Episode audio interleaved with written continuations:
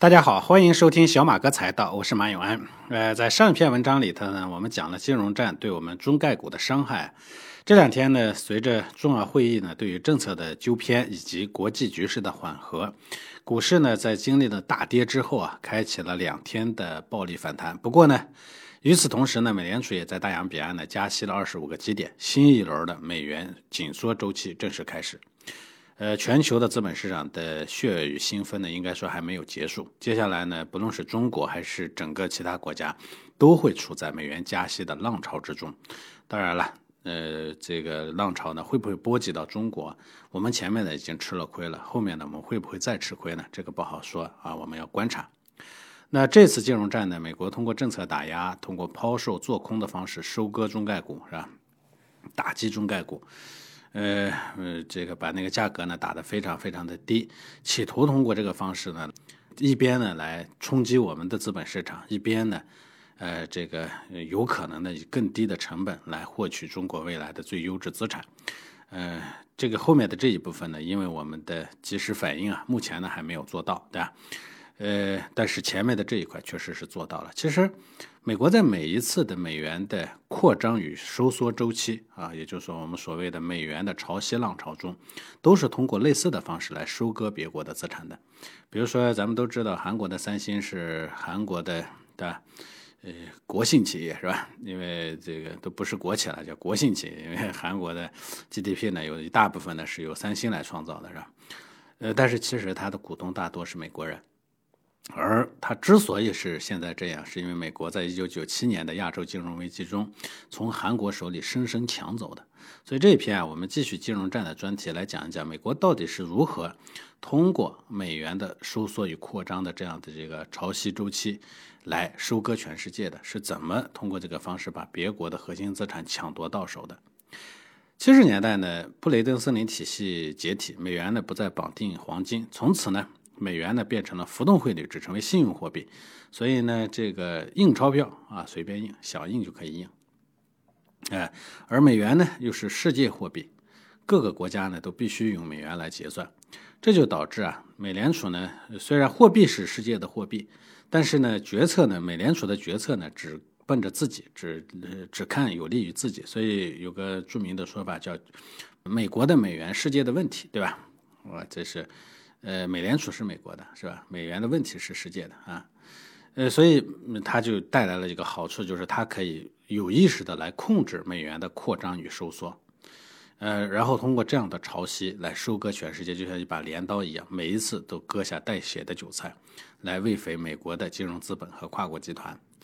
八二年的拉美金融危机，八九年日本经济危机，九七年亚洲金融危机，包括二零一五年全世界啊金砖四国发生的股灾，这都是啊同样的例子。对于我们中国人来说呢，二零一五年七年前的那一幕啊，应该说呢是离我们最近，也是印象最深刻的。当然，这一次呢，我们同样啊印象深刻，是吧？二零一五年呢，中国爆发了股灾，几十万亿资产瞬间灰飞烟灭。但实际上那一次呢，因为我们的资本管制啊，所以美国并没有收割成功。哎，那次呢，他没有奔着我们的外部的这个企业，他奔的是中国的 A 股。但是呢，A 股本身呢，因为资本管制的原因，它没办法自由进出，所以没有收割成功。因为以前呢，大家还是说通过这个潮汐式的运行呢来挣钱，这是一个目目的，对吧？呃，挣钱是就挣钱不要命，对吧？这种情况下呢，把你打下来，那最终呢还是希望那个低价吸了筹码以后呢，最后打上去，对不对？呃，收割不成功呢也没关系。现在呢，他可能不为挣钱了，他要你的命。那么如果说要你命的时候，资本管制就没用了啊。这个就像这一次一样啊，人家通过这个隔山打牛的这个做法是吧，把你的资产价格打下来，把你的资本市场打得没办法输血，为实体经济输血。那如果能做到这一点的话，那就成功了。我不挣钱没关系，只要能让你赔钱就行，只要你能发，能你不发展就行。甚至为此我愿意付出代价，因为中概股的好大一块也在人家美国人手里头，我为此可以付出代价。反正打完了以后，价格打下去，我还可以低位再捡回来，对不对？所以这个那次的收割没成功，核心资产还在中国人手里头。呃，所以真正的堪称教科书式的收割啊，应该是九七年的亚洲金融危机。九十年代初的时候啊，当时美元呢进入了一轮扩张周期，就一路降息，所以便宜的美元呢就大量的流入东南亚和东亚。呃，资本流入呢，这个经济就活跃，出口增长，东南亚和东亚国家的经济就迅猛发展。所以当时的印尼、泰国、马来西亚、菲律宾四个叫亚洲四小虎，是吧？中国的香港、中国的台湾、新加坡、韩国被称为亚洲四小龙啊。当时呢，亚洲开发银行在一份报告中说，在过去的二十年里，东亚经济的年均增长率达到惊人的百分之八，大大超过了同一时期世界平均速度的百分之二点八。与此同时呢，发达国家的增速只有百分之三，亚洲的 GDP 呢，到九零年左右啊，达到了全世界的百分之二十五。呃，好像一时之间呢。哎，东南亚和东亚呢，取代了美国和欧洲，成为世界新的经济中心啊！大家都都快乐的不亦乐乎，是吧？但是，表面上的烈火烹油，实际上危机不远。当时呢，经济学家克鲁格曼啊，就九四年的时候就说过，说他预言说亚洲经济发展建立在浮沙之上，迟早会幻灭。就像我说我们的这个新经济的诞生呢，是建立在别人的浮沙之上一样。这句话呢，其实我是抄人家克鲁格曼的，对吧？呃，那克鲁格曼这个人呢，其实他还有很多次预测啊。一五年的时候，他预测说中国经济在二零二一年一定会出现麻烦。呃，很不幸他说中了。不过呢，克鲁格曼还有一个更长期的预测，他说长期说中国经济一定没有问题啊。那接着说回到亚洲金融危机啊，还是那句话。所有命运赠送的礼物早已在暗中标好了价格。随着九四年底呢，美国开始加息，美联储呢利率从开始的百分之三直接调到了百分之六，这样呢让借了钱的这些国家的一个资金成本大幅提高，所以很多东南亚、东亚国家就开始陷入危机。因为不论是东亚还是东南亚，它基本上都依靠的是债务驱动的经济模式，所以美元在扩张的时候，大量的借入美元债务，对吧？但是人家一旦收缩，资金成本高的时候，你还不上钱，那你就开始出问题了。因为人家收缩，美元要回流嘛，对不对？钱不够了嘛。那这个里头呢，韩国是最明显的。韩国这个国家啊，有个这个也是个奇葩，还是二战结束之后呢，因为朝鲜半岛被美国和苏联强行分开了啊，分为两半两边。朝鲜呢，当时紧靠的是，其实本质上从经济上紧靠的是苏联。哎，另外呢，当时日本在统治朝鲜的时候呢。整个，呃，朝鲜半岛的时候，它的这个重工业呢，很多都留在这个呃北方，所以，呃，再加上它有很得天独厚的资源禀赋，所以呢，它曾经一度是社会主义国家里头的千里马，啊，在八十年代之前，说起朝鲜半岛，那朝鲜比韩国可富多了啊，现在大家感觉好像是南北易位了，是吧？这个。呃，南边呢，好像日子过得越来越，这这都发达国家了；北边呢，好像穷的要，嗯，穿不起裤子，是吧？可是，在八十年代之前，的完全是反过来的。呃，那个时候呢，其实韩国呢是要资源没资源，要工业没工业啊，所以整个国家到处都是茅草屋，数百万老百姓挣扎在温饱线上。韩国现在的总统文文在寅啊，在回忆童年的时候，他说，呃，自己小时候没有吃饱过啊，你看这是非常正常的事情啊。六十年代呢，朴正熙上台，朴正熙这个就是之前，嗯，被这个丑闻给呃击倒，然后呢被抓进去的那个朴槿惠他爹，这一家子呢也是命运多舛啊。呃，朴正朴槿惠他妈妈呢是被这个呃刺客刺杀他朴正熙的时候呢被这个误伤了啊，这个先被刺杀了，呃，但是朴正熙没事后来呢，朴正熙呢又被在就是军事政变之后呢，也是啊，这个被刺杀身亡，然后他女儿呢，经过很多年以后又当了总统，很快又被丑闻击倒啊，所以这真的是，这个这跟美国的肯尼迪家族一样，这有一个可大概是有一个这个魔咒是吧？那么朴正熙上台之后呢，他就抓紧了越南战争的东风啊，开始了以出口主导的外向型经济，哎，这个发展了成熟的代工产业和重工业，所以。六十年代到八十年代，二十年的时间呢，是韩国 GDP，呃，平均每年百分之九高速增长啊。这个时期呢，被叫做汉江奇迹。但是以出口主导的外向型经济有它的弊端，一方面呢就是外部影响大，因为出口市场在外嘛；另一方面呢就是借钱太多了啊。政府主导控制的银行呢，把钱很以很低的利率借给财阀让，财阀在国际市场上攻城略地。其实早在七十年代初和八十年代初，韩国经济就因为过度借贷和偿债无力呢，当时处在危机的边缘。但是是靠着政府兜底才最终化险为夷的。但是政府的一再纵容和包庇。最终造成的就是韩国企业债务居高不下，坏账率一路飙升。随着韩国九十年代呢，这个开始他的军政府啊开始下台，然后呢就全面开放啊，这个开放资本账户，外资的贷款呢也就开始进入韩国。韩国财富呢不仅向国内银行举债，也向外资银行贷款，而且开始大力进军海外，特别是东南亚啊。那时候呢到处活跃着韩国人的身影。呃，九五年的时候呢，韩国前三十家财阀平均负债率高达百分之四百二十八。九七年的时候呢，韩国的外债呢是两千亿美元，其中短期债务就有一千亿美元。大家做企业的有人知道哈，这短期债务占比过高了，对吧？而他当时的储备外汇储备呢只有三百亿美元，根本就不够偿还债务。所以东南亚国家其实都是一样的啊，都是在廉价美元的加持下呢，债务率都相当高。那很快呢，在索罗斯啊这些美国资本的做空下，亚洲金融危机就爆发了。泰国呢是第一个倒下的，随后印尼、马来西亚、菲律宾啊这些都倒下了。而韩国企业在东南亚的投资呢，一下子亏得血本无归。比如说当时韩国的汽车龙头起亚。哎，九六年的时候在东南亚开办了十四家公司，结果一年后危机爆发呢，直接濒临破产。当时像起亚这样的公司很多啊，三星、真路等等这些都有大量的投资在东南亚。海外投资的失败呢，很快就传导到韩国国内，起亚呢成了韩国陷入危机的第一张多米诺骨牌，很快就扛不住了。就像零八年美国政府对待雷曼兄弟的态度一样，韩国政府刚开始的时候啊也是犹犹豫豫，结果呢导致了起亚的破产。起亚呢是韩国第二大汽车企业，它的破产很容易就引起了金融市场的地震。韩国政府在该兜底的时候袖手旁观，最终呢引发了系统性风险，外资呢纷纷撤离。很快，韩国前三十大财团呢直接倒闭了六个，三星、现代、大宇、LD 等等这些头部的都在生死边缘。而很令人揪心的是呢，正好当时是美元的收缩周期嘛，所以呢大量的这个外汇呢又抽走了，所以它的外汇储备呢就降到了将近一百一十亿美元。当时要还的外债呢是二百亿美元，所以当时有人测算说，如果没有足够的美元的话，韩国呢会在一个星期内破产。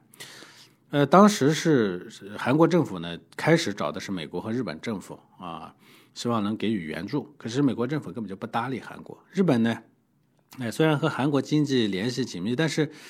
日美国的压力大呀，再说他自己当时也是这个自自身还难保呢，对吧？所以呢，韩国就找到了国际货币基金组织 IMF。大家一定要记得，这个国际上的两大全球性的这个类似的这个政策银行，一个叫国际货币基金组织，一个叫世界银行。这两个呢，它其实有默契啊。国际货币基金组织呢，这个呃负责人呢一般都是美国人，是吧？世界银行的负责人一般是欧洲人啊，各控一端，瓜分世界。啊，呃，所以它虽然看上去是个国际组织，但其实上就是美国一手控制的，总部在美国首都华盛顿。对于韩国人的球员，呃，对于这个当时呢，美国呢其实是分为两派，一派呢是美国的财政部，他们认为说从财务的角度来说，韩国负债过高没有救的必要啊，应该等它破产。但另一派呢是白宫和国防部啊，他们呢从政治的角度考虑，认为韩国是东亚的桥头堡，必须救。所以呢，后来呢，韩国呢是被救了，他没有像东南亚国家一样一蹶不振，陷入中等收入陷阱，啊，就是因为最终呢，这个白宫和国防部呢占了上风。但是救啊不是无条件的啊，虽然在地缘政治上很重要啊，你像韩国、日本、新加坡其实都是这样，地缘政治上的很重要的伙伴，所以呢，美国会出于政治目的都会救，但是一定要付出，你一定要大出血。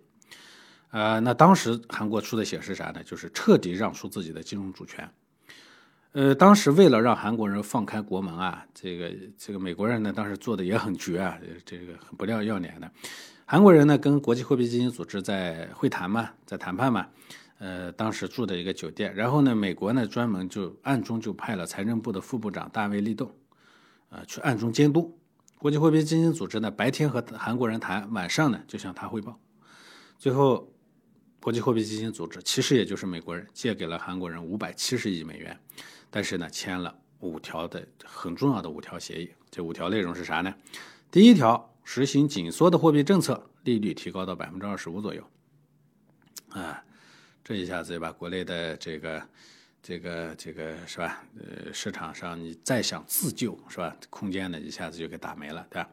第二条呢就是开放金融市场。哎，允许外国人在韩国境内可以开设银行与券商，你自己不能发钱是吧？我给你钱啊。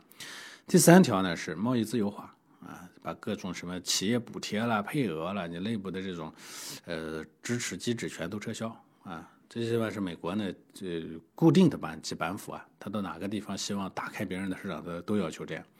第四条呢就资本项目开放开放。韩国之前呢，它对外资投资是有上限的，呃，这个外资投资的总股权的上限是百分之二十六。这个时候呢，它要提高了，要提高到九七年底的百分之五十，九八年要提到五十五。同时呢，要在一九九七年底把外国个人投资者的股权天花板从百分之七提高到百分之五十。那第五条是啥呢？重组金融机构啊，资不抵债的该该破产就破产，政府不许援助。而国内的大型金融企业必须接受国际组织的监督啊，这就把韩国的这个金融企业、金融命脉控制在国人家的也手里头，对吧？那从此以后，韩国其实从经济上就变成美国的殖民地了。嗯，韩国的经济主权和金融主权完完全全被美国人攥在手心里。呃，而同时期因为这一波收割，所以韩国的核心企业也基本上就落到美国人的口袋里头了。九九年的时候呢，美国的新桥资本收购韩国第一银行；零三年的时候呢，美国的孤星基金以二点二万亿韩元收购呃韩国外汇银行啊，这是金融机构。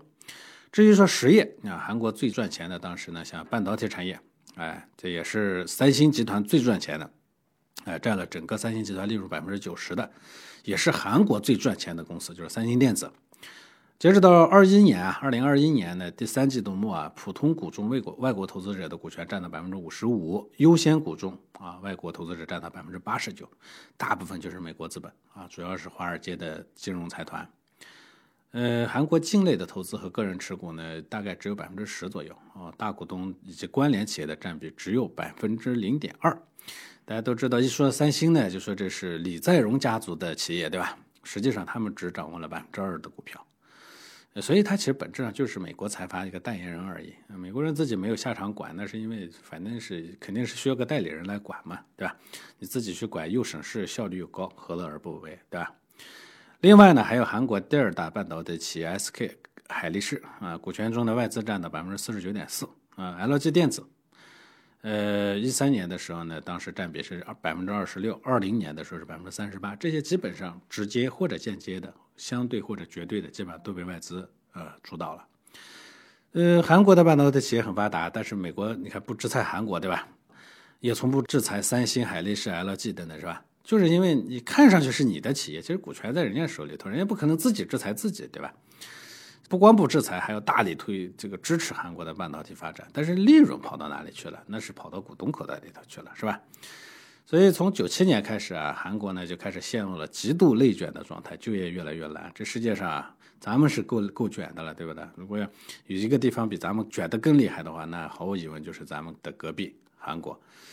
呃，所以韩国人拼命的读书教育是吧？拼命的留学啊，但是不解决问题，工作机会少了吗？为啥工作机会少了呢？因为外国资本控制的财阀把中小企业挤来压的没什么空间啊。韩国的主要的 GDP 增长都是这些头部的大企业提供的，他提供了 GDP，他可不提供有效足够多的这个就业机会，对吧？就业就业的人多了，利润从哪里来？所以大量的人其实是进不了这种好企业的，那么怎么办呢？就卷呗，对吧？呃，所以从九七年到现在，韩国 GDP 的增长率很高，但是韩国人收入的增长只有 GDP 的一半，因为大部分收入都到美国人手里去了。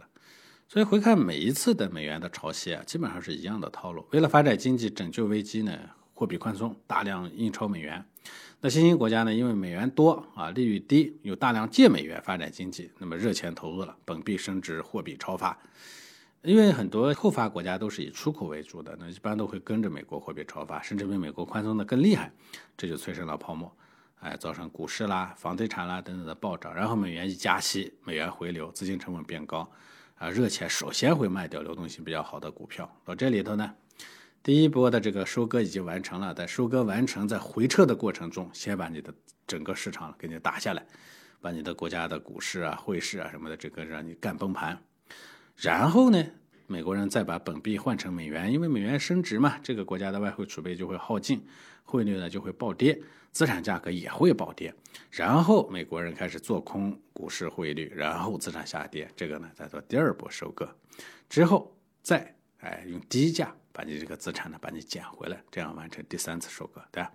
所以三十多年里头啊，美国人这一招呢，应该说屡试不爽。就算最后没有成功，它也会给它攻击的国家呢给带来很大的打击。